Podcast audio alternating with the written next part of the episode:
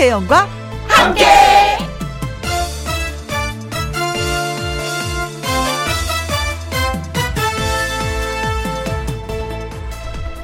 오늘의 제목 이유가 있다.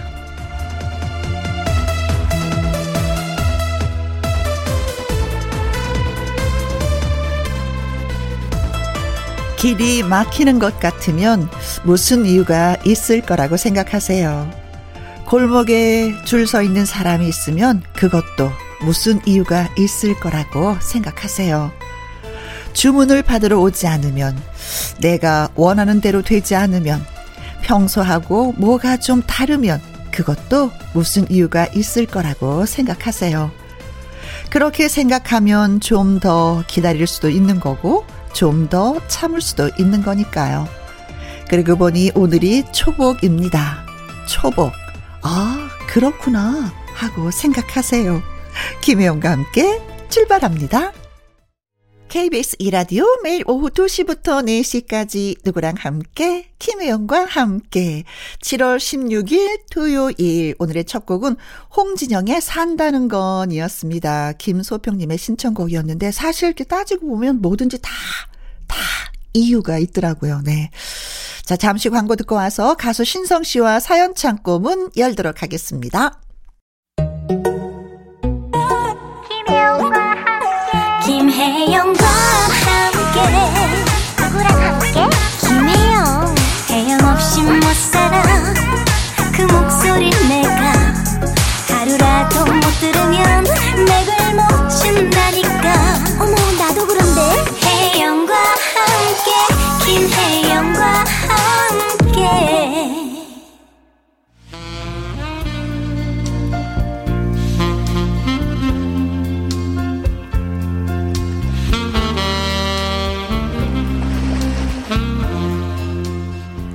하나하나 너무 소중한 여러분의 이야기 김혜영과 함께 사연 창고 오픈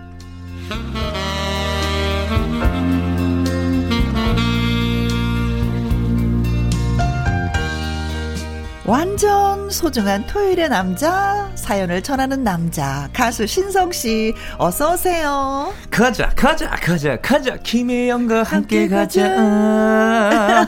빠빠 안녕하십니까 토요일의 사전남 뉴스 신성 인사드려요. 네. 어, 사실 저희 2부 그 시작할 때 항상 신성 씨의 그 나오죠. 네네 네. 노래 한 소절을 듣고 시작을 하죠. 매일 목소리를 들어요 저는. 저도 운전하다가 들어요. 제 목소리를. 저는 네. 김혜영과 함께를 들어요 할줄 네. 알았더니 제 목소리를. 그래요, 네. 어, 여러분은 또, 예, 신성 씨와 또 저의 목소리를 듣고 계시겠죠. 맞습니다. 네. 네. 자, 첫 번째 사연 소개해 드리도록 하겠습니다. 네. 5913님의 사연입니다. 네. 어, 저는 커피 마시는 걸 좋아합니다. 음. 카페 가는 것도 좋아해요. 네. 소소한 스트레스 해소법이거든요.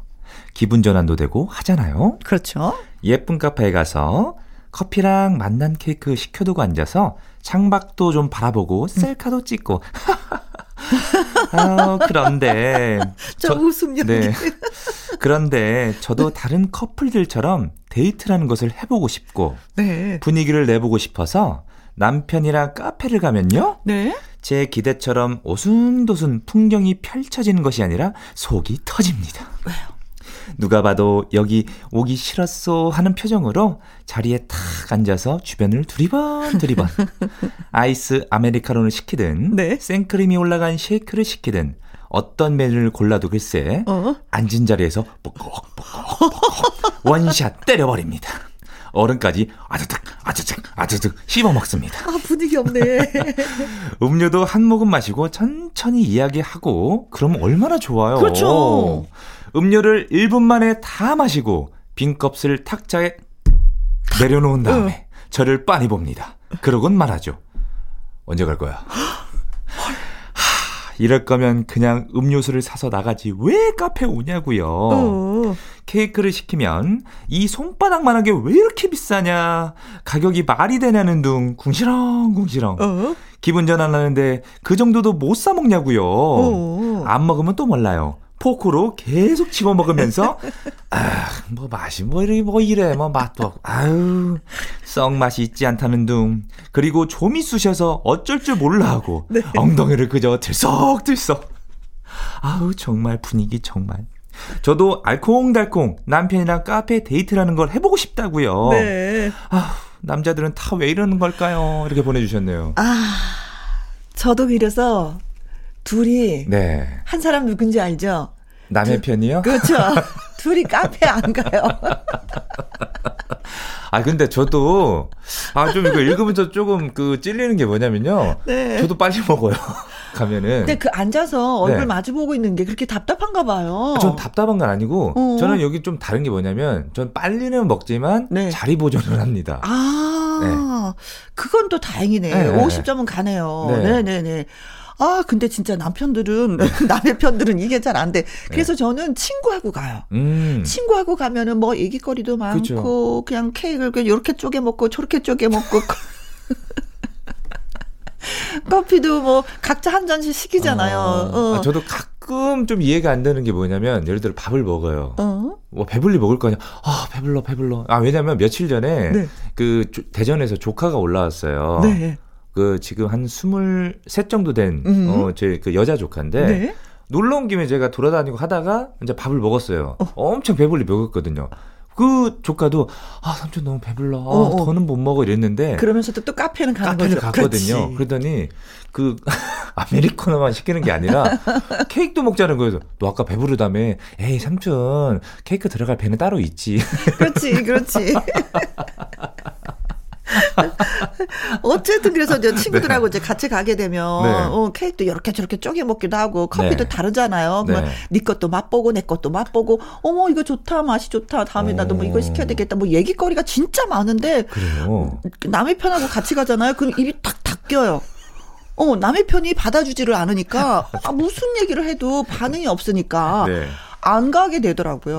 어. 그래서 꼭 뭐 데이트를 그 남자하고 남편하고 하라는 법이 있습니까? 음. 친구하고 데이트 아, 하세요. 그럼요, 그럼요. 그럼 뭐 진짜 뭐 그 자리에서 주인이 싫어할 걸요. 너무 음. 앉아 있다고.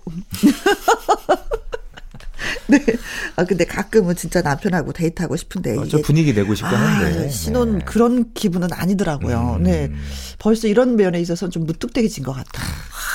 네. 부럽다. 네. 근데 같이 가준 것만도 저는 좀 부럽기도 하네요.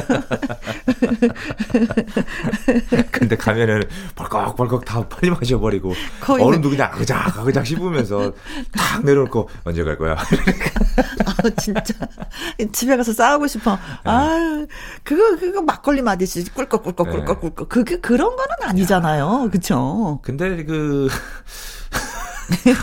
언제 갈 거야 이거잖아요. 그죠. 가자. 어, 다 먹었다. 어, 어. 그, 저, 아니 케이크 안 먹었잖아. 네. 싸가자. 아, 그렇죠. 집에 테이크아웃 해가지고 요즘 먹 이게 먹다가도 좀 남으면은 테이크아웃 해줍니다. 네. 그래요, 네. 네. 진짜 손바닥만한 게 왜 이렇게 비싸냐고 음. 꼭 말은 해요 남자분들은 네. 물가를 몰라. 그러니까 뭐 주부들이 어 자기야 생활비가 모자라면 왜 모자라 또 이런 얘기하지. 에휴. 아, 물가 그, 다 올랐다는데 남편만 연관이 몰라. 되네요. 그렇죠, 그렇죠. 자, 아. 폴킴의 노래 듣습니다. 커피 한 잔 할래요? 커피 한 잔 하는 게 그렇게 힘들다고 예, 저희가 지금 잠시 얘기했어요. 남의 편하고. 네. 다음 사연은 제가 소개할게요. 네. 박민 님이 보내주셨습니다. 수은 가쁘게 달려오다 보니 내 나이 벌써 예순 하나. 올해 3월 말로 정년 퇴직을 했습니다. 네. 음, 수고 아유, 많이 하셨네요. 네. 앞으로 어떻게 보람있게 알차게 인생을 보낼까 하면서 버킷리스트를 작성해 보았습니다. 4월 한 달 동안은 음 그동안 못했던 휴식을 가져서 푹 쉬었습니다. 그리고 하고 싶었던 탁구를 주민센터에 신청도 했지요. 네. 가서 보니까 동갑내기 친구가 하나 있어서 무척이나 반가웠고 또 마치 제가 어릴 적에 집에서 부르던 이름이 경이였었는데 네. 그 친구 이름도 경이라는 거예요. 어머나. 마치 오래된 친구처럼 경이 씨 자기야 하면서 편하게 지냈습니다. 그러던 어느 날 고등학교 동창 모임 여부를 묻다가 경희 씨가 하는 말. 이제야 얘긴데 내가 나이는 동갑이지만 7살 때 학교를 가서 1년 선배야. 음. 헐. 이제껏 친구라고 편하게 대했는데 선배라니요. 갑자기 선배님 할 수도 없고 언니라고 할 수도 없고 아니 입이 안 떨어지는 겁니다. 음. 그래서 에라 모르겠다. 처음부터 친구를 하기로 했으니까 친구를 가야지 하고 편하게 지냈죠. 네. 그러던 어느 날 어느 날 친구가 자기 남편한테 제 얘기를 했더니 나이가 아무리 같아도 선배는 선배지 무슨 친구로 지내냐고 한다는 거지 뭐예요. 음. 그래서 순간 벙 쪘습니다. 저도 이 얘기를 저희 남편한테 했더니 남편은 아, 사회에서 한 살 차이는 친구나 다름없지 하는 게 아니겠어요? 이럴 때 어떻게 하는 게 좋은지 의견을 듣고자 글을 올려봅니다. 추신. 항상 밝고 활기찬 김희영과 함께 잘 듣고 있는 애청자입니다. 아, 하셨어요. 아, 고맙습니다. 아, 정말 네. 고맙습니다. 네. 박미님. 그런데 네. 결국 나이는 같다는 거잖아요. 아, 그렇죠. 나이는 같아. 네. 뭐 1년 먼저 학교 들어간 거야. 그렇죠. 뭐 다를 게 뭐가 있어? 나이가 같은데. 저도 주변 친구지. 예, 저도 친구들 중에 빠른 86년생들이 있어요. 제가 네. 85년생이거든요. 네. 학교를 같이 다녔잖아요. 네. 어, 친구를 먹은 거잖아요. 어허. 끝까지 가요. 네. 근데 요즘 들어서 제가 알게 된 사실이 어, 그 며칠 전에 한강이 어. 제 친구 한강이랑 같이 촬영을 했는데 네. 나이 얘기를 하다가 아 생일 얘기하다가 음. 제가 7월 생일이거든요. 네. 한강이가 1월이라는 거예요. 어허. 어 그러면은 빠른 파루네. 어, 어. 어 형제 좀 해줄까 했더니 아유 아니야. 그래. 아니야. 이러면서. 아니 어? 몇 개월 네. 차이 나는 건데 네, 네, 이게 무슨 뭐 선배님이라고 부를 이유가 뭐 아니 선배님도 가까이 지내고 싶어서 언니 이렇게 부르는 거 음. 하는데 편하게 지내세요. 가끔 저는 빠른 년생들이 좀 얄미울 때가 어. 있습니다. 왜냐하면 어디 가서는 형제접 받으려고 그러고 또 어디 가면 또 나이 또 한 살 내려가지고 좀 젊은 티 내려고 그러고 아이 네. 아니 근데 사람이 네. 이런 걸 느꼈어요. 사연을 네. 들으면서 끼리끼리 만난다고 네. 선배 대접 받고 싶어하는 남편분도 웃기잖아요. 아, 같은 생각이네. 어 선배지. 그리고 또 여기 우리도 남희 씨는 아 무슨 얘기야 동갑인데 음. 그냥 친구처럼 지내지. 그리고 또 사회에서 만나면 한두 살은 그냥 뭐 지내거든요. 저는 우리 동네 아줌마들은 네. 그냥 한두 살 많아도 그냥 친구처럼 음. 지내거든요. 근데 저는 약간 습성이 그 학교 다닐 때 음, 음. 예를 들어서 빠른 85년생들이 먼저 1년 선배로 들어가게 되면 네? 저는 어렸을 때 그게 이제 적응이 됐잖아요. 음, 음, 그럼 음. 선배 대접을 해줍니다. 그렇지. 근데 사회에 나와서 아, 사회 에 나와서는 예, 아니지. 같은 년생이면은 네. 아, 동갑이지. 네. 아니 동갑이야. 네, 동갑입니다. 동갑인데 생일이 네. 빨라서 먼저 좀 들어간 거예요. 아, 그럼요. 그게 무슨 상관 있어? 그럼요. 아, 상관없죠. 아, 네. 근데 방법은 이거예요. 이제 그 친구분이 진짜 좋다. 이 친구를 놓치고 싶지 않다라고 하면은 그냥 뭐 진짜 뭐 언니라고 불러주면서 같이 지내는 거고 음. 아 그것도 아닌데 언니 대접만 받으려고 한다고 하면 그냥 뭐 모르는 음. 척 하고 지내도 난 상관이 없다고 생각해. 아, 오늘 그렇지 않아요? 어, 순간적으로 좀 편하게 돼 있는데 갑자기 또 선배 대접 받으려면 약간 좀 얄밉기도 하네요. 오, 오, 오, 어, 선배 어려운데 네. 선배는 네. 더 어린 사람들 더 네. 보듬고 맞습니다. 뭔가 나누고 더 베풀고 하는 걸 보여줘야 돼서 선배라는 음. 게참 어려운 건데 굳이 왜 그분은 왜 언니라는 호칭을 듣고 싶어 할까? 나는 막내가 좋던데 동생이 좋고 네, 네. 그, 그래요 좀 속은 상하겠다 네. 마음 놓고 친구라고 편안하게 지냈는데 어느 날 맞아요. 언니 대접해줘 하면은 음. 그렇죠. 그러게 음. 말입니다. 아이고. 이 속상해. 그 사회에서 진짜 그런 데가 왜 그럴지 그러게 말입니다. 이름도 같은 이렇게 비슷해가지고 네. 아, 똑같 똑같죠 비슷한 게 아니라 똑같은, 아, 똑같은 이름이었는데 네, 네. 그래요. 음, 딱 두 가지입니다. 음, 마음에 들면 언니 아니면 그래 뭐 그냥 뭐 지내고 뭐 새로운 아, 친구 또 만나면 되는 거고. 네. 마지막에 제가 해드릴 말은 네. 어, 족보가 꼬입니다. 네. 네. 아이유의 노래 네. 띄워드릴게요. 네. 저희가 음, 말씀드린 게 좀 약간 그 기분이 어떠셨는지 모르겠네. 네. 네. 아이유의 노래 듣습니다. 너랑, 너랑 나. 나. 김혜영과 함께 사연 참고 다음 사연은 네 이번 사연은 임정선님의 사연입니다. 아이고 고맙습니다. 네.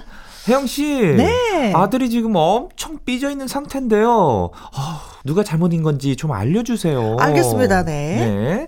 제가 마트에 갔다가 집에 와서 부엌에 갔어요. 음. 식탁에 파란색 편지 봉투가 놓여 있더라고요. 음.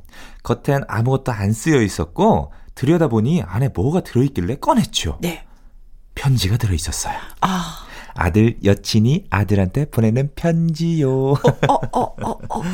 아들과 아들의 여친의 사생활을 보호하기 위해서 이름은 생략하겠지만요. 네. 아무튼 내용은 내가 너를 얼마나 좋아하는지 알지. 음. 앞으로 우리 사랑 영원히 어쩌고 저쩌고 이런 닭살 돋는 내용이었습니다. 네. 아이고 참나 이 녀석들 귀엽네 귀여워. 음. 요즘도 편지를 쓰긴 하나 보다. 아 부럽다. 나는 음. 연애 편지 받아본 적 거의 없는데 음. 추억에 잠길 무렵에 아들이 뒤에서 갑자기 나타나더니 소리를 꽉 질렀습니다. 아 엄마. 엄마는 왜 마음대로 편지를 읽고 그러세요? 아우 그게 아니라 아우 식탁에 뭐가 있길래 좀 봤지. 엄마 것도 아닌데 왜 마음대로 보시냐고요. 아 진짜. 어머나 누가 식탁에 투래? 아나 화장실에 잠깐 다녀오는 사이에 엄마가 보신 거라고요. 아들이 하도 뭐라고 해서 당황했는데 음. 곰곰이 생각하니까 화가 나는 겁니다. 어. 아니 네가 여기 둔 걸 왜 내 탓을 해? 어? 그리고 내가 이 편지 보는 게 싫었으면 네가 간수를 잘했어야지. 응?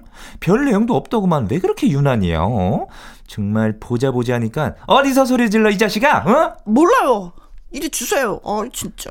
그러더니 편지를 탁 소리나게 뺏어서 휙 지방에 들어가서 문을 쾅 닫는 거 있죠? 어, 화가 많이 났구나. 네.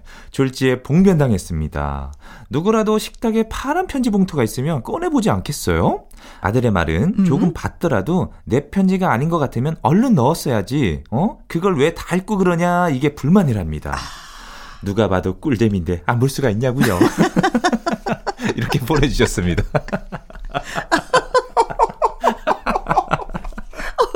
마지막 한 줄이 네. 빵 터졌어. 아, 꿀잼은 꿀잼이지. 네, 완전 알콩달... 재밌죠. 아, 이런 거 있잖아요. 알콩달콩한 거. 그 오랜만에 느낌이잖아요. 아, 그죠. 나도 아 이런 적이 있었는데 이러면서 하다가 아, 진짜 봉변을 당하긴 봉변을 네. 당하셨네. 아, 음. 아, 저는 살면서 어, 그 학창 시절 때 네. 어, 그때 그, 그 왜 있잖아요. 그 공책에다가 막 이렇게 써가지고, 어, 어. 막 이렇게 막 스티커도 붙이고, 어, 뭐 오빠는 내 거야, 뭐 어. 영원히 막 그런 약간 러브장이라는 게 있었어요. 네. 제가 그걸 좀 많이 받아봤거든요. 아. 그래서 그거를 집안에다 두긴 뒀는데, 희한하게 누나들이 그걸 잘 자잖아요. 어, 어, 어. 잘 짜내가지고. 누나들이 다 읽는구나. 네, 누나들이 다 읽는 거예요. 네, 기분이 어땠어요? 아, 좀, 말고 좀 부끄럽죠. 어떻게 했나 그걸 또 그, 끄집어 내가지고 그걸 부끄러워서. 예. 네, 네, 네. 한편으로는, 어, 그래도 우리 동생이 좀 나가서 좀 인기가 있네. 되게 뿌듯해하는 거예요, 누나가. 그렇지, 네, 그럴 수가 있지. 네. 네. 근데 사실은 그 왜 편지 주인공 입장에서는 매일매일 쓰는 일기도 누군가 보면 그 되게 싫잖아요. 아, 되게 근데 싫죠. 더군다나 연애 편지란 네. 말이지. 연애 편지는 나만 읽어야 되는 거잖아요. 근데 공유하고 싶지 않잖아. 네. 근데 그것도 엄마한테 들켜버린 거예요. 그렇죠. 알콩 알콩달콩을. 이게 네. 너무 쑥스러웠던 것 같아. 그럼요. 그래서 갑자기 아드님 확 소리를 질렀던 네. 것 같기도 하기도 해. 네. 왜냐하면 일기장 정도는 그냥 어느 정도 그냥 아 엄마 이건데 어. 연애 편지는 사자 후가 날라오죠. 엄마. 아, 내 거 왜 읽어요? 막 이렇게 막. 어, 어, 어, 음, 그래요. 뭐라고 해야지 되나. 엄마 입장에서는 그런데 네. 또 아드님 입장에서는 이 살짝 살짝 비밀 연애잖아요. 엄마한테 아직까지 얘기는 하지 않았기 때문에 네, 그 비밀을 싶은. 간직하고 네. 싶었는데 네. 엄마가 읽었어. 그렇죠. 음. 어디 뭐 그 연애하실 때 네. 남편분한테 좀 연애 편지 좀 받아보신 적? 연애 편지 이런 걸 해보지를 서로가 해보지를 않았었어요. 음. 근데 네. 연애할 때 이제 카드가 와서 네. 저는 다 돌려봤죠. 음. 가족이 엄마 나 이거 이런 카드 받았어. 그래서 그러니까 그때는 이제 남자친구였잖아요, 남편이. 어, 네. 그 써준 거를 그냥 공개를 하신 거예요. 그죠? 어머 나 카드 받았어. 어. 나 좋아한대. 어. 나 사랑한대. 뭐라, 뭐라고 하셨어요, 어머니가? 좋겠다, 뭐 어, 이거죠.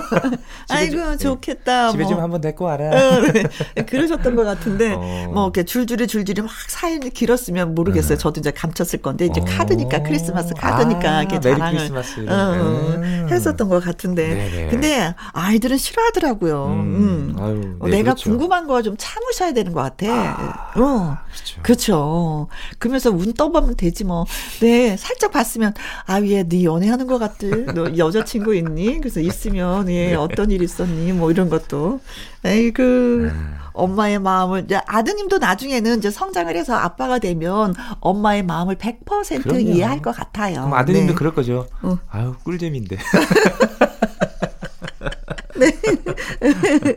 그래 미안해요.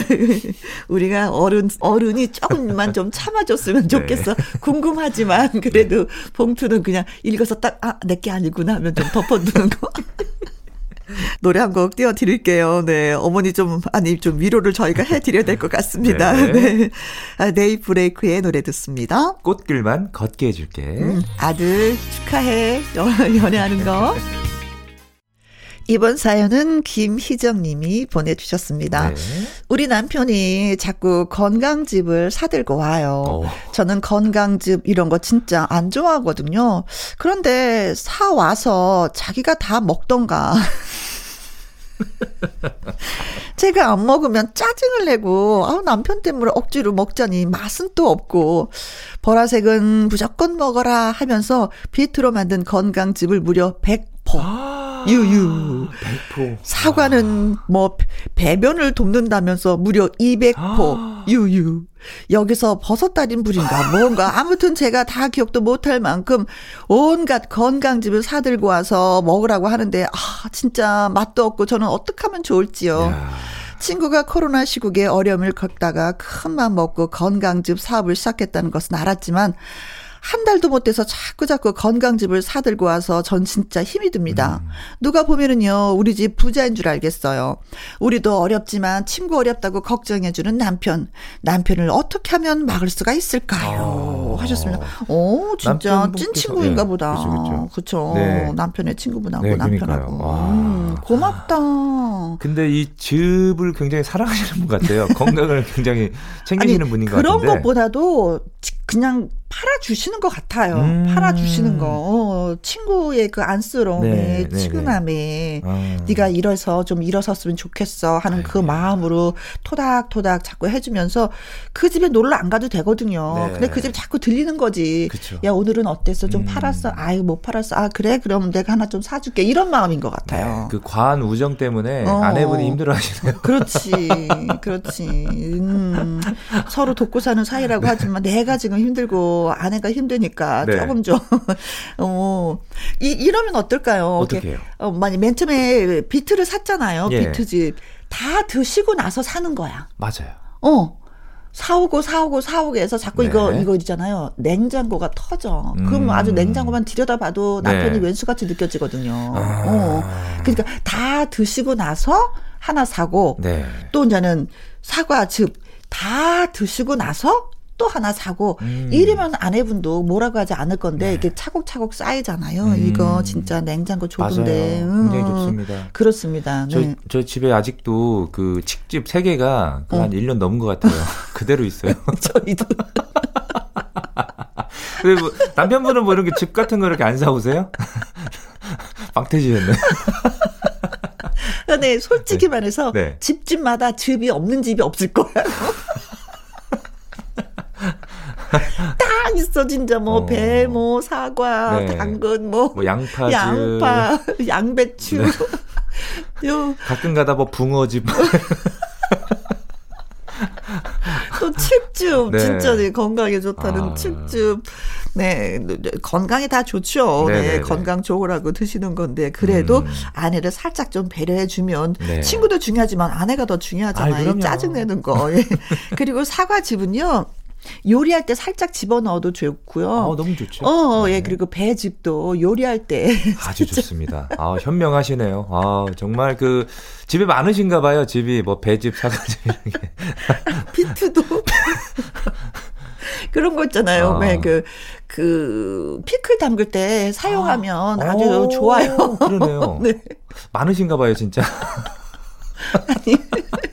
그리고 뭐 무, 뭐 오이 뭐 썰고 이래서 네. 비틀기 좀 넣고 네. 식초 좀 넣고 어, 설탕도 좀 색깔이 노란색으로 되거든요. 너무 예뻐져요. 예쁜 색깔 되죠. 네, 네 먹다 먹다 지치면 그렇게 해서 예 무 하나 사도 네. 엄청 많이 담궈야 되거든요. 아니면 뭐 그러니까 그래서 선물도 좀 예. 하고 그렇죠 주변 네. 뭐 이웃들한테 좀 이렇게 나눠주셔도 되고. 네, 네. 네. 그렇습니다. 아이고 진짜 다 드시고 꼭 사시기 바라겠습니다. 진성 씨의 노래 띄워드립니다. 오케이 오케이 오키도키야. 자 김희영과 함께 이번에는 양현영님이 사연을 또 보내주셨습니다. 네. 안녕하세요. 저는 신규 간호사입니다. 음? 큰 병원에서 내과 간호사로 일하고 있습니다. 신규 간호사이기 때문에 몇 개월이나 본가에 가보지도 못하고 타지 생활을 하고 있는 건데요. 아이고. 그렇게 정신없이 바쁘게 살고 있는데 얼마 전에 집에서 소식이 왔습니다. 엄마가 일하시던 중에 기계에 손을 다쳤다는 아. 소식이요. 아. 놀란 가슴을 부여잡고 얼른 본가로 내려갔습니다. 음. 붕대를 칭칭 감고 있는 엄마의 손을 보니 눈물이 핑 돌더라고요. 네. 다행히 장갑을 끼고 계셔서 큰 부상은 아니셨는데요. 제가 하는 일이라는 게 매일 병동에서 환자들의 상처를 소독하며 그렇지. 간호를 하는 건데 맞아. 아, 그런데도 익숙하기는커녕 엄마의 다친 손을 보고는 하늘이 무너져 내릴 것 같은 기분이 들었습니다. 그렇지. 며칠간 엄마를 간호해드리고 지금은 다시 병원으로 돌아왔습니다. 음. 본가에 혼자 계신 엄마가 김혜영과 함께 라디오를 들으시길래 사연을 보냅니다. 어머나. 네. 어, 마지막에 이렇게 메시지 남겨주셨네요. 엄마, 다치지 말고 건강하게 계세요. 자주 볼 수는 없지만 늘 엄마 생각해요. 사랑합니다. 이렇게 아. 보내주셨네요. 아. 어, 저는 이 사연 듣고 우리 큰 언니가 생각이 났어요. 어, 왜요, 왜요? 언니가 이제 시집을 갔잖아요. 네. 명절인데, 시댁에서 이제 막, 그 제사를 지내려고 네. 음, 음식을 막 할 거 아니에요. 그때 부엌에서 막 울었대는 거예요. 아, 왜요, 왜요? 아, 딸이 내가 많이 필요로 할 텐데 다 네. 줄줄이 동생이고 같이 도와줄 사람도 없을 텐데 험, 엄마 혼자 부엌에서 일할 걸 생각하니까 아. 눈물이 왈칵 쏟아졌다는 거예요. 네. 음. 어 갑자기 언니 생각이 나네. 음. 그래서 엄마 생일 때는 내가 저 멀리 떨어져 사니까 네. 내가 엄마 밥상을 차려드리지 못하는데 시어머니 시아버지 내가 밥상을 차려드리는데 이걸 못해드리는구나 하면서 또 음. 부엌에서 또 울컥하고 아. 또 울었다는 얘기를 들었는데 네. 다른 사람 치료를 해주면서 가, 진짜 진짜 엄마 아플 때는 내가 달려가지 못하는 그런 상황이 맞습니다. 종종 있는 거잖아요. 네. 간호사이기 때문에. 네. 음, 그런 생각이 났습니다. 네, 그래서 그 뭐 아들이든 딸이든 음. 결혼을 하면 철든다고 그러잖아요. 아, 네. 그래요. 네. 그뭐 평소에 말 안 듣고 그러면 너도 시집 가서 너랑 똑같은 자식 낳아봐. 그래요, 네. 네. 어머니 이 사연 듣고 많이 흐뭇해 하시겠습니다. 맞습니다. 엄마, 아유. 다치지 말고 건강하세요. 자주 볼 수는 없지만 늘 엄마 생각해요. 그리고 엄마 많이 많이 사랑해요. 아유. 네. 이 글 자체로 어머니 많이 위로 받으실 것 아유, 같습니다. 또 라디오 듣고 계실 것 네, 같은데, 우리 네. 어머니께서. 어머니 네. 진짜 건강하세요. 다치지 마시고요. 네. 네. 저희 마음도 그렇습니다. 맞습니다. 어, 노래 띄워드릴게요. 어, 박기영의 노래입니다. 엄마, 딸이니까요. KBS 이라디오 김희영과 함께 1부 마무리할 시간인데 음, 사연이 소개되셨던 분들한테 선물 보내드려야죠. 5913님 박민님 임정선님 김희정님 양현영님에게 치킨 교환권 보내드리도록 하겠습니다. 네. 신성씨의 사랑의 금메달 노래 듣고 잠시 후 연예계 팩트체크 강유론 기자님과 돌아오도록 하죠. 신성씨 네. 수고하셨어요. 가자 가자 가자 가자 다음 주에 또 만나요. 빠빠. 안녕히 계세요. 네, 안녕. 네. 2시부터 4시까지 김혜영과 함께하는 시간 지루한 날 Bye. 졸음운전 Bye. 김혜영과 함께라면 저 사람도 웃고 이 사람도 웃고 여기저기 벅장개소 가자 가자 가자, 가자. 김혜영과 함께 가자 김영과 함께 KBS 이라디오 김희영과 함께 2부 시작했습니다. 강유론 기자의 연예계 팩트체크 노래 한 곡 듣고 와서 시작합니다. 0637님의 신청곡 쿨의 애상 지금부터 슛 들어갑니다. 영화 한 편 찍으시죠. 액션. 엔딩에 키스신 있다 참고하시죠. 이번 주엔 이런저런 소식이 또 있었구나. 핵심만 전해드립니다. 연예계 팩트체크. 코미디까지 다 해. 강유령 더 팩트 대중문화 기자 나오셨습니다. 안녕하세요. 안녕하십니까. 네, 어, 반갑습니다. 어, 오늘 인사를 약간 분기가 있는데요. 일부러, 안녕하십니까? 네, 네, 네. 안녕했습니다. 네. 자, 강유령 기자의 팩트 체크 처음 이야기 나눠볼 주제는 어, 어. 어, 제가 정말 좋아했었던, 예, 탤런트, 배우. 예, 음. 김선호 씨의 얘기가. 예, 김선호 씨 이제 컴백 아~ 공식적으로 컴백한다 그러고 네네네네. 또 어, 걸그룹이죠 AOA 멤버였던 아, 신, 어, 신지민 씨도, 이제 새로 컴백한다는 얘기인데 네. 우선 김선호 씨 얘기를 먼저 하자면 네. 김선호 씨 작년 10월에 여자친구가 또 사생활 논란이 있었죠. 네, 맞습니다. 당시에 어, 여자친구가 SNS에 글을 올리면서 엄청난 음. 파장을 일으켰고 그때 김선호 씨가 최고 인기를 누릴 때예요. 맞습니다. 뭐 드라마 갯말 차차차. 아, 저, 예. 정말 뭐 스타트업도 마, 아, 맞아요. 보셨죠? 봐. 저는 그 이제 사건이 있고 나서 아, 우리 딸이 보셨구나. 어, 우리 네. 딸이 저 잘 본인이 너무 좋아하는 배우라고 음, 그래서 음, 한번 봤는데 진짜 뭐 상큼하면서도 웃음이 절로 나고 그쵸. 보고만 있어도 좀 이렇게 정말 매력이 느껴지는 그런 배우더라고요. 네, 저도 당시에 뭐 김선호 관련해서 많이 기사를 다뤘 다뤘었는데 네. 사실 사생활 논란을 어 여자친구가 제기했을 때는 모든 대중들이 네. 정말 그 내용을 그냥 고지고대로 믿을 수밖에 없으니까. 네. 근데 이제 사실 다시 역풍이 불었어요. 이게 그런 사생활, 개인의 사생활인 건 맞지만 음. 그 과정에 김선호가 억울한 부분이 많이 부각이 됐고 네. 주변에서 많이 변호를 해줬고요. 맞습니다. 김선호는 그래도 무조건 억울함을 참고 음. 죄송하다는 입장을 일관했거든요. 그렇죠. 그런 진정성이 어, 어. 대중에게 많이 어필을 했고요. 네. 사실 그 사건이 있고 나 직후에 뭐 KBS 예능 프로그램이죠. 1박 그렇죠. 2일. 1박 2일도 하차했고 하차했죠. 영화도 뭐 한 두세 편 하고 있던 거다 정부 중단했고 음. 어 그래서 올 초에 이제 겨우 어 영화 슬픈 열대 촬영에 이제 들어갔는데 네. 많은 희생이 있어서 아홉 달 동안 그렇지. 그동안 얼마나 또 가슴 네 그런데 그런 거를 요즘은 SNS 시대에서 어 시청자들도 그렇고 네. 팬들이나 대중들이 다 알아요. 음음. 그래서 그런 부분에 대해서는 충분히 가만히 됐다고 저는 보고요. 네네네. 네, 네. 어 이번에 컴백은 이제 어 다음 주죠. 3일 후죠. 20 어, 20날 수요일 날 네. 어 대학로의 아트원 시어터에서 어, 연극을 하는데요. 이 연극에 더칭 더 보이드라는 연극인데 네. 어, 이 작품을 지난 8일날 개막을 해서 김선호 음. 복귀작으로 네. 출발했는데요. 어, 김선호가 출연한 그 회차는 전부 매진이 됐어요. 아. 그러니까 연극이라도 네. 김선호가 정식 복귀하는 거에 대한 대중 관심이 사실은 네. 보고 싶었거든요. 그러니까 저도 보고 싶었거든요. 오랫동안. 네. 네. 네.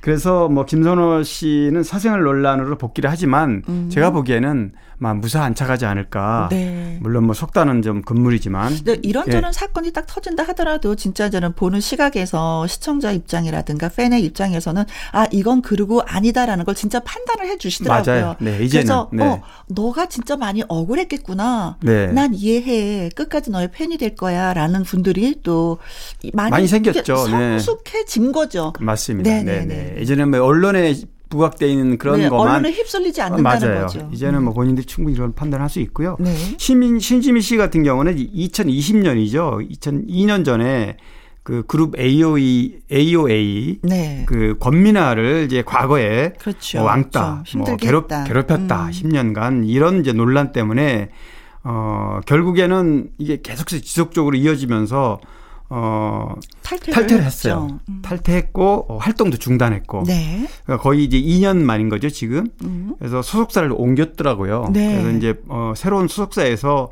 근황을 알려줬는데 음. 어 새롭게 이제 출발하고 자기가 그동안의 2년간 충분히 음. 본인의 어떤 아픔을 음. 또 되새김질하고 그런데 또 사실 어 모든 게 상대적인데요. 네. 권민아 씨도 어, 일방적 피해자가 아니라 이런 얘기도 제기된 게 뭐냐면 음. 어 모든 활동을 중단하고 탈퇴하고 사과하고 물러났는데도 음. 거의 어 오, 거의 6개월 동안 네. 일방적으로 어떤 메시지를 신민아 씨한테 보내서 괴롭혔다 거꾸로 네. 그것도 일종의 폭력이 아니냐 음. 이런 시각도 팬들 사이에 나왔기 때문에 네. 신민아 씨의 어떤 이 부분은 분명 당시에 잘못된 부분이 있다면 네. 지난 2년간 잘 이렇게 음. 음. 어, 해소하고 네. 어, 컴백을 하는 게 어, 네. 이런 뭐 시, 시각도 있습니다. 어뭐 연예인들이 논란을 휩싸였다가 복귀해서 안착하는 거는 음, 음. 팬이나 대중들이 판단하죠. 마음이 열려 예, 그렇죠. 판단하는 거기 때문에 음. 뭐 어쨌든 잘 될 거라고 저는 어, 네. 보고 있습니다. 두 사람 다. 네, 네 그래요. 어, 더 멋진 연기로 노래로 예, 답해 주시면 저희는 더 좋죠. 네. 어, 아무튼 저는 뭐 김선호 씨를 다시 볼 수 있어서 그 김선호 씨 팬이군요. 네. 네. 0546님의 신청곡 예, 띄워드리겠습니다. 센 블루의 외톨이야. 자, 이번에는 오징어 게임의 얘기를 또 우리가 해봐야 될 것 같아요. 한동안 네. 오징어 게임으로 얼마나 흥분하면서 우리가 이 시간에 소개를 그랬죠. 했어요. 근데 다시 한번 또 흥분할 수 있는 안할 이유가 없는, 또 생겼어요. 네, 그렇습니다. 작년에 오징어 게임은 정말 전 세계 모든 네. 상을 휩쓸었죠. 그렇죠. 어, 그렇게 많은 상을 휩쓸어서 더 상을 받을 게 없을 줄 알았는데 또 있더라고요. 사실상 어, 미국 방송기 최고 권위 시상식 에미상이거든요. 네. 근데 이 에미상에서 무려 14개 후보에 올라와 있어요. 아우, 세상에 말이 14개죠. 아, 그러니까 거의 다 휩쓸었다고 할 수밖에 없는데 네, 네, 네. 에미상은 9월 12일 날 해요. 아직 네, 한두달 정도 남았는데 네. 어쨌든 어 현재 노미네이트가 14부문. 이게 비영어권으로 최초예요. 작품상 으로 올랐거든요. 네. 작품상은 사실 어 물론 이제 감독했던 황동혁 감독도 음. 뭐 감독상, 각본상 다 후보에 네. 노미네이트 됐지만 황동혁 감독도 놀란 부분입니다. 어. 이 아. 비영어권 작품으로 우리 한국의 네. 오징어 게임이 에미상에 후보로 올랐다. 음음. 물론 수상 해야 되겠죠. 이렇게 기대를 하고 있는데. 14개니까 우리가 한 3분의 2는 좀 가져왔으면. 그러니까요. 거기서 작품상까지 한다면. 그래서 뭐 14개 상이니까 제가 다 설명하지 않아도 뭐 촬영상, 특수효과상, 편집상 이런 게 있고요. 또 주인공, 주인공 맡은 이정재 씨도 나무 주연상. 네. 어, 그리고 조연상도 또. 아, 조연상. 오영수 씨죠. 네. 아, 박혜수 오영수 씨는 나무 조연상. 네. 그리고 또 정호연 씨. 네. 시, 어, 모델 출신 정호연 씨도 여우 조연상 후보. 그러니까 이제 연기상은 물론이고 네. 촬영 편집 뭐 이런 모든 상까지 싹쓸이 했다고 보시면 네. 됩니다. 네. 근데 이 상이 미국 배우분들께서 이제 투표를 해서 주는 상이라고 아, 네, 네. 얘기를 그래서 들었어요. 거리가 있는 겁니다. 네. 네. 누가 이렇게 이런 상을 주나 했더니 네. 어, 근데 그분들도 다 오징어 게임을 봤다는 거 아니에요. 봤으니까 그렇죠. 이렇게 추천을 또 하겠죠. 그렇죠? 오, 세상에. 제가 아까 잠깐 얘기했지만 오징어 게임은 작년에 음. 웬만한 상은 다 받았어요. 골든 글로브, 네. 크리틱스 초이스, 네. 고섬 어워즈, 피플스 초이스, 미국 네. 배우 조합상 SAG죠. 그러니까 이 이외에도 굉장히 많은데 이렇게 지금 몇 가지만 제가 말씀드렸지만 네. 다 정말 권위 있는 음. 어, TV에서 방영됐던 드라마를 모든 부문을 다 네. 어, 후보로 올리는 그런 상들이죠. 저는 다른 분들도 다 상을 받으셨으면 좋겠지만 이분은 꼭 받으셨으면 좋겠다는 분이 계세요. 오영수, 오영수 씨.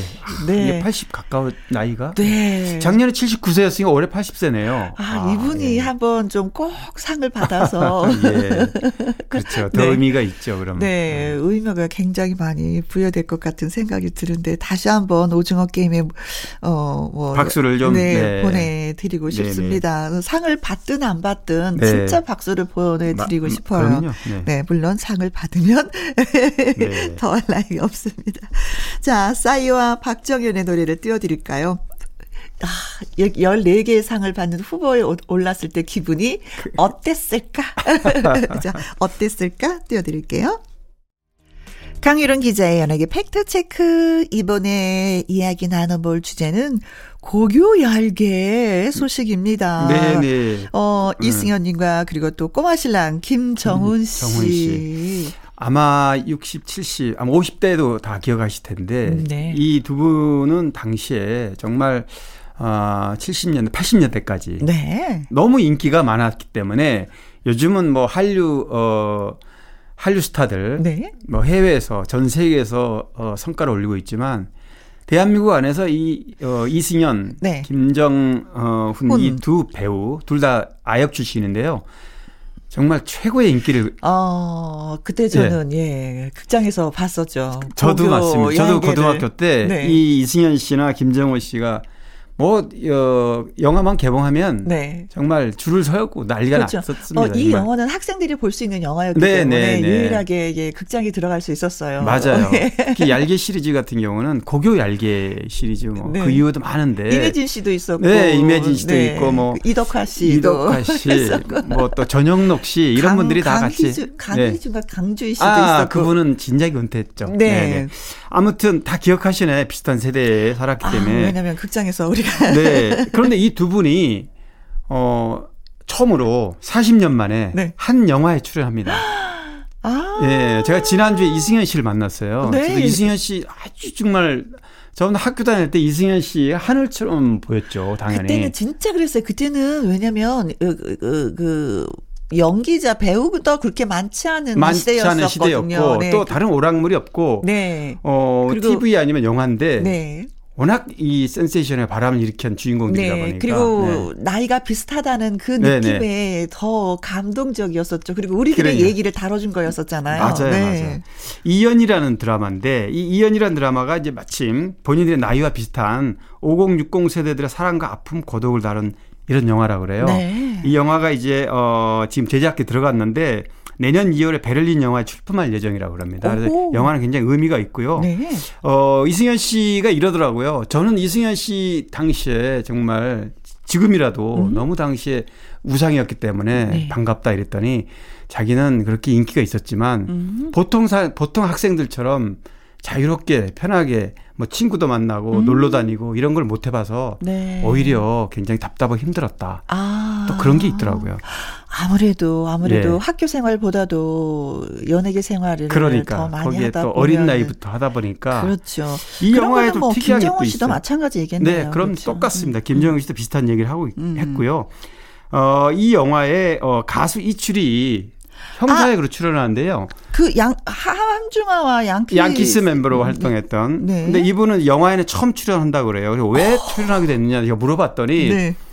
이 김혜영과 함께 노래 어, 방송에서 네. 이 노래를 듣고 감독이 아 이, 정말요? 예, 이연이란 드라마 어느 특정 장면에 이 가사하고 비슷한 그 분위기가 있다 그래요. 아, 사실 저희가 몇번 예. 소개를 네, 몇번 소개를. 했잖아요. 근데 네.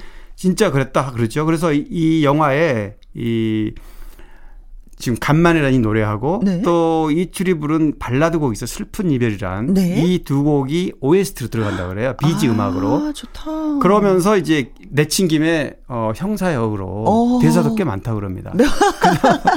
그래서 아, 이 방송을 듣고 또 이렇게 연결되는 수도 있구나. 아니, 예. 감독님은 예. 왜 저는 생각을 못 했을까요? 뭐 김혜영 씨는 개런티가 너무 비쌀 것 같아서 아마 제 일을 안 했겠죠. 아니 섭외공은 아닐 수도 있는데 어 정말 다행이다. 네. 어떻게 김혜영과 함께를 그러게요. 듣고 또 이렇게 네. 배역을 주시고 노래를 또 OST로 하셨을까. 합니다.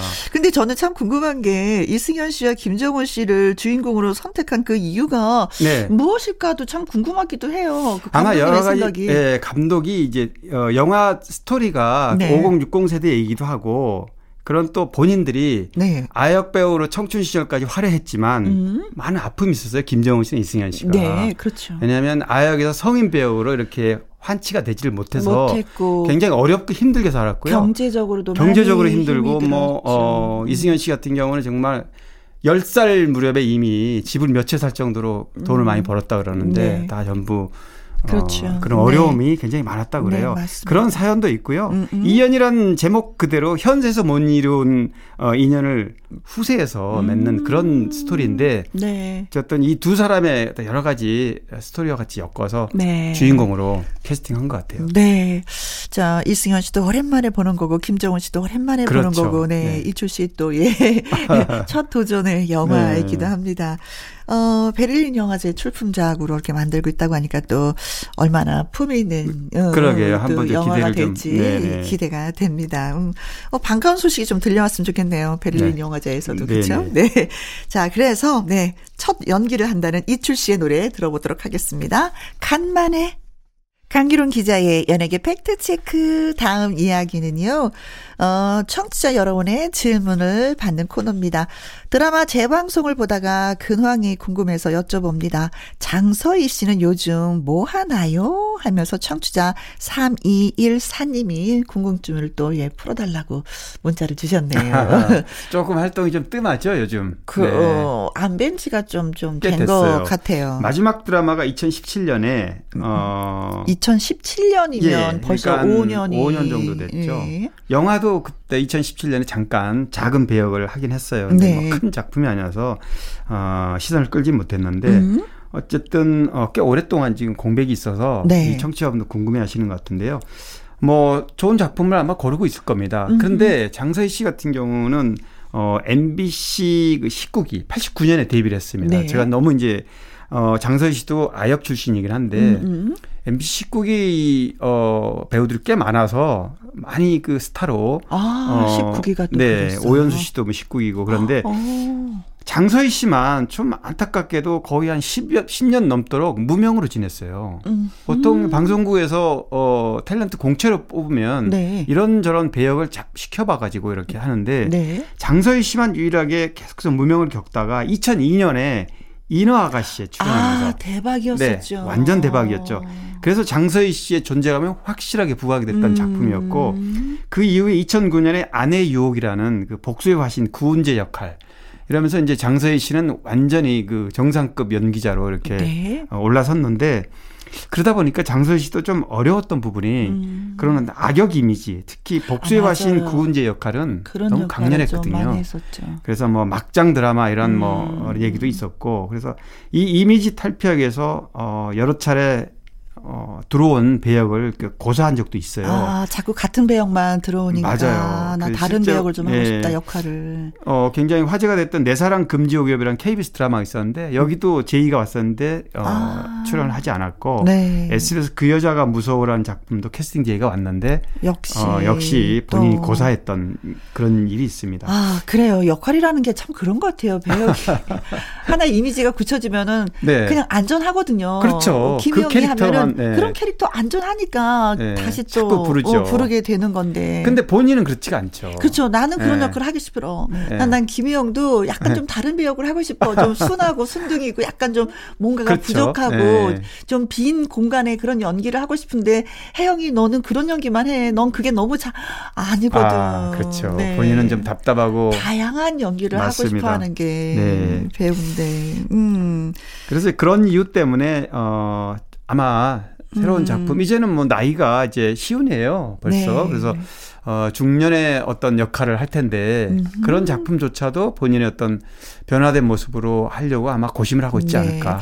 네. 얼마 전에 그, 뭐, 그 화보를 찍었다고 해요. 네. 예. 네. 그러면서 네. 이러다가 잊혀지는 게 아닐까 하는 아. 그런 두려움도 생긴다라고 하는데 그렇죠. 배역 네. 맡아서 나오시면 언제든지 우리는 환영을 합니다. 네. 근데 이게 저도 방송국에 들어온 기수잖아요. 네 네. 근데 어떤 사람은 일찍 스타가 되고 어떤 사람은 늦게 스타가 늦깎기가 네. 있는데 네. 그게 저는 경험으로 이렇게 제작진의 입장에서 딱 봤을 때 아 저 녀석이 스타성이 좀 있겠다 싶으면 먼저 키워요. 음, 네. 어 그리고 배역을 막 줘봐요. 네, 네, 네, 그래서 소화를 잘하면 가는 거고, 가는 거고. 아니면, 소화를 네. 못하면 도태되는 거죠. 또. 도태되고 다음에 다음 타자를 또 다음 타자를 또 한번더 배역을 예. 줘봐요. 예, 예. 그래서 가면 가고 아니면 또 도태하고 다음 타자를 또 이런 식이더라고요. 그런데 음. 늦깎이 물론 인지도가 늦게 올라가면 좀 어렵지만 네. 그래도 그 늦깎이로 가는 그 배우는 음음. 음. 굉장히 나름 준비를 많이 하거든요. 그 그렇죠. 사이에. 저희 동기도 네. 맨 처음에 누구를 하나 딱 하다가 아니니까 접고 하다가 접고 제가 네 번째인가 음. 어 나중에 역할을 네. 맡아서 이제 네. 그다음부터 이제 쭉쭉 갔었는데 네, 네. 그런 게 있더라고요. 맞, 그래서 있습니다. 네네. 네. 네. 그래서 어 끝까지 우리는 힘을 내야지 된다. 네네. 그럼요.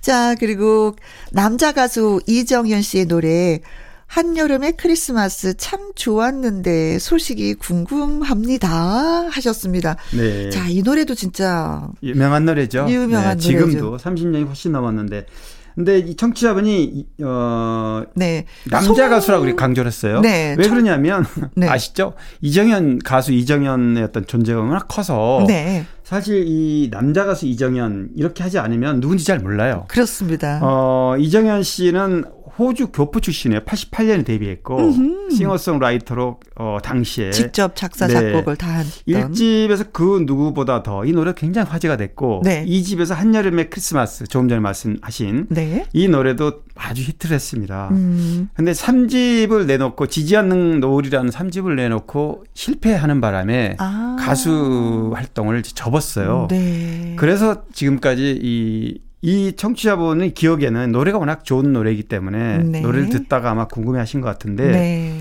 음반 프로듀서로 변신해서 그 이후에는 어, 대중 무대에 서지 않았기 때문에 아마 기억을 못 하시는 분들이 많을 겁니다. 그때 당시 개그맨 이용식 씨의 사촌 조카였다는 네, 말이 네. 있었거든요. 아, 그런 얘기도 있었어요. 네. 네. 그런데 진짜 어. 그런데 이분은 뭐 사실 저도 근황을 아무리 확인하려고 해도 할 수가 없더라고요. 네. 다시 호주로 다시 간 건지 그 이후 활동이 없었기 때문에 음. 어 다만 음반 프로듀서로 작곡가 겸 어, 프로듀서 활동하면서 네. 어 싱어송라이터다 이런 정도이고요. 그렇죠. 사실 노래는 계속해서 꾸준하게 들려서 음. 뭐 라디오라든가 이 노래가 이제 나오는데 어 대중들은 네. 뭐 이렇게 청취자분처럼 아는 분은 아니라면 노래 그렇지. 참 좋다라고 이렇게 얘기하는 네. 생각하는 분들이 많았을 거예요. 근데 이 노래는 지금 들어도 소식이 네. 없어요. 맞아요. 그래서 참, 어, 음악이 뒤쳐, 음악은 음. 세월이 흘러도 음. 이렇게 세련된 음악으로 남을 수 있나. 네. 사실 당시에 이정현 씨가 활동한 이정현 씨의 본명은 이종현입니다. 이종현. 예, 이종현. 이분이 활동할 때는 어 KBS 인기 쇼 프로그램이죠. 젊음의 행진 이상은 씨하고 아. MC도 맡았고 아마 기억하시는 분들이 있을 텐데. 아, 젊은 행진의 MC도 했었어요. 네네. 오, 네. 그러니까 당시에는 활동할 당시에는 굉장히 인기가 있었어요. 반짝했지만. 음, 음. 근데 그 이후에 너무 오랫동안 30년 동안 활동하지 않다 보니까 네, 저희도 거죠. 소식이 네. 좀 예. 어, 청취자 송혜원 님이 글을 주셨는데, 아이고, 어떡하나, 아쉬워서. 네. 정확한 명쾌한 답을 드리지 못했습니다. 자, 강희론 기자의 연예계 팩트체크, 애청자 여러분의 궁금해 여기시는 연예가 소식이나 강긴자님에게 묻고 싶은 질문을 홈페이지 게시판에 올려주시면 이 시간에 소개도 해드리고요. 선물도 보내드리도록 하겠습니다. 오늘 소개되신 두 분에게는요, 커피와 조각 케이크 쿠폰 보내드리도록 하겠습니다. 송혜원 님이 근황을 궁금해 하셨던 가수 이정현의 노래 띄워드리겠습니다. 한여름의 크리스마스. 나의 히트곡, 나의 인생곡, 가수의 근황과 함께 히트곡 당시 비하인드와 사연을 소개해드리는 코너가 되겠습니다. 오늘의 주인공은 짜잔짠짠 김재희 씨의 애증의 강. 네, 네. 항상 이제, 어, 나의 인생곡을 소개할 때 네. 인기를 얻은 가수의 음. 또 히트곡 이렇게 많이 소개를 했는데, 네. 어, 이분도 가수 이름보다 노래가 더 유명한 맞습니다. 이런 노래입니다. 음. 애증의 강이. 음, 음, 음. 노래 가사는 우리 인생과 닮았다고 그러는데 노래를 어, 좋아하는 이유가 네. 뭐 알고 보면 자신의 삶을 반추한다든지 음. 어떤 사랑의 어떤 추억, 아픈 기억이 있다든지 네. 뭐 이런 노래말 속에 담긴 그런 주옥 같은 가사가 네. 카타르시스를 주기 때문에 그렇다고 그래요. 그렇죠. 네. 네. 애증의 강 가사는 어제는 바람찬 강변을 나홀로 걸었어. 네. 길 잃은 사슴처럼 저 강만 바라보았어. 왠지 모르지만 막 가슴을 그래, 후벼파는 것 같아요. 네네. 네, 강 건너 저 끝에 있는 수많은 조약돌처럼 당신과 나 사이엔 사연도 참 많았어. 정말 아, 시적이에요. 그렇습니다. 너무 음. 시적이고 너무 인생이 담겨 있는 것 같아요. 음, 근데 이제 저릿저릿하죠. 네네. 어, 뭐 들으신 것처럼 만남과 헤어짐, 그리고 음. 그리움과 안타까움의 속내가 아주 절절하게 녹아는 이런 노래인데 많이 사랑한 만큼 또 미울 때는 더 밉고. 네, 미움이 네. 더 깊죠. 네네. 음. 그러고를 어, 가사에 담아서 이제 부른 노래였는데 사실 이 노래는 87년에 음반을 냈을 때는 네. 전혀 조명을 받지 못했다 그래요. 아, 어. 제가 이제 김재희 씨와 통화를 어 며칠 전에 했는데 87년이면 진짜 옛날이네요. 그렇죠. 어. 30년이 훨씬 넘었죠. 네. 어, 김재희 씨는 원래 어, 포크락 언더 가수로 활동을 하다가 데뷔를 했는데 자신이 음반 발표할 때는 그 당신 LP 시대인데 네. A면에 왕십리란 노래. 이 노래는 나중에 59년 왕십리. 아, 김은국 씨가 불렀던 예, 그 김은국 씨가 노래 제목을 바꿔서 김웅 씨 59년생이에요. 네네네. 그래서 59년 왕십리에서 히트를 했죠. 히트했죠. 네, 애증의 강을 발표한 김재희 씨가 처음 이 음반을 냈어요. 음. 그리고 자신의 타이틀곡도 왕십리였다 그래요. 네. 근데 왕십리는 전혀 관심 어, 뜨지 않았고 네. B면에 실렸던 애증의 강이 아. 근데 애증의 강은 또 김재희 씨는 자기 스타일과 안 맞아서 자기는 포크락을 했던 스타일이다 보니까 이렇게 네.